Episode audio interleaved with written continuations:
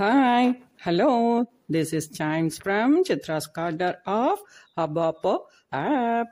Hmm, Chimes. இன்று நாம் பார்க்க போவது திருக்கோளூர் பெண்பிள்ளாய் ரகசியத்தின் எட்டாவது மகா வாக்கியமான தந்தை எங்கே என்றேனோ துருவனை போலே வரிசையாக நாம் திருக்கோளூர் பெண்பிள்ளாய் ரகசிய புத்தகத்தில் உள்ள கிரந்தத்தில் உள்ள மகா வாக்கியங்களில் பார்த்து கொண்டு வருகிறோம்.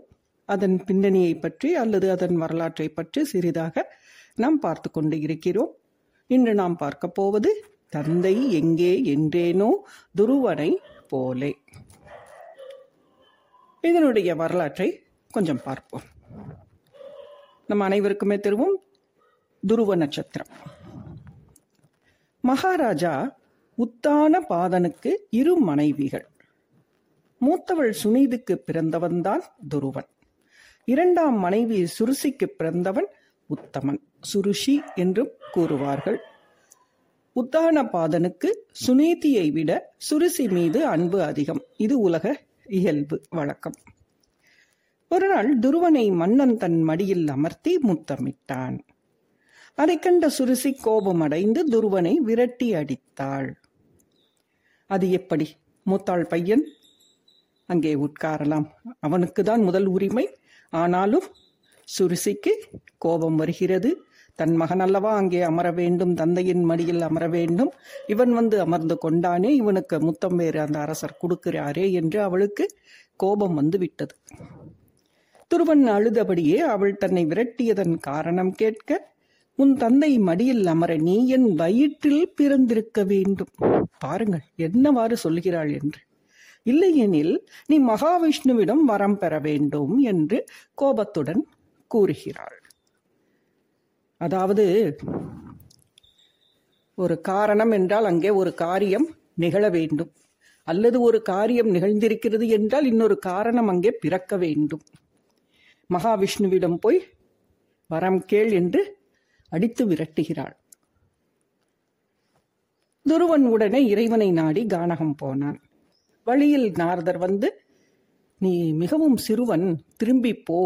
உன்னால் தபசெல்லாம் செய்ய முடியாது என்று கூறுகிறார். ஆனால் துருவனோ கேட்கவில்லை. அவனுக்கு தந்தை மடியில் அமர வேண்டும்.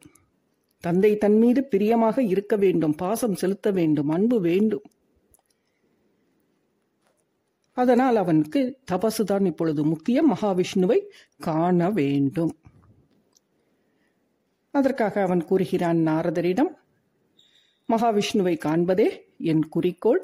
அதற்கான உபாயத்தை வேண்டுமானால் கூறுங்கள் ஆனால் என்னை தவம் செய்ய வேண்டாம் என்று மட்டும் கூறிவிடாதீர்கள் என்கிறார்.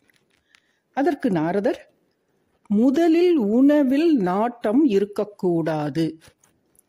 பின்பு உணவு உண்பதை விட வேண்டும் என்று கூறுகிறார். அதாவது முதலில் நாட்டம் இருக்கக்கூடாது உணவில் என்று கூறினால் என்ன அர்த்தம்? என்ன கிடைக்கிறதோ அதை மட்டும் உண்டு நீ வாழ வேண்டும். பிறகு அதையும் கொஞ்சம் கொஞ்சமாக குறைத்து கொண்டு உணவையே நீ சாப்பிடக்கூடாது என்கிறார். இவன் என்ன பண்ணுகிறான்? உண்ணுவதை அப்படியே நிறுத்திவிட்டான். பிறகு தண்ணீர் அருந்துவதை கூட நிறுத்திவிட்டானாம் அவனின் தியானம் உச்ச நிலைக்கு செல்கிறது. இறைவன் என்ன செய்தார்? அவன் ஆத்மாவிற்குள் நுழைந்தார். அதை துருவன் உணர்ந்து கொண்டாலும் அவனது லட்சியம் விஷ்ணுவை நேரில் பார்க்க வேண்டும் என்பதுதானே. நாரதர் அதற்கும் ஒரு உபாயம் சொல்கிறார். பிரணவத்தில் சுவாசத்தை நீ நிறுத்த வேண்டும். உடனே என்ன பண்ணுகிறான்? அதே மாதிரி பிரணவத்தில் தன் சுவாசத்தை நிறுத்துகிறான்.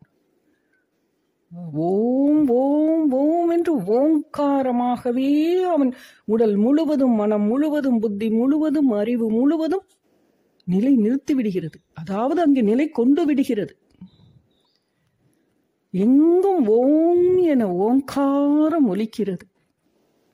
மகாவிஷ்ணு அவன் முன் தோன்றி அவனை மடியில் தூக்கி வைத்துக் கொண்டு கொள்கிறார்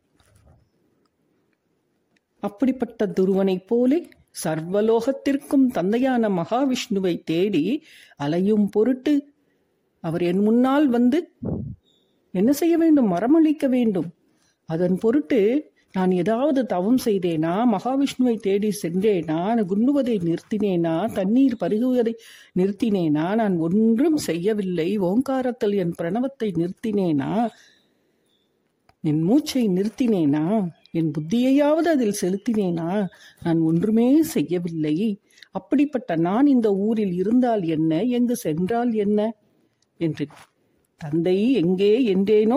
துருவனைப் போலே என்று கூறுகிறாள் திருக்கோளூர் பெண் பிள்ளை. மகாவிஷ்ணு என்ன செய்கிறார்? துருவனை அழைத்து அன்போடு தன் மடியில் அமர்த்திக் கொள்கிறார். அடுத்த பதிவில் அடுத்த மகா வாக்கியத்தை காண்போம்.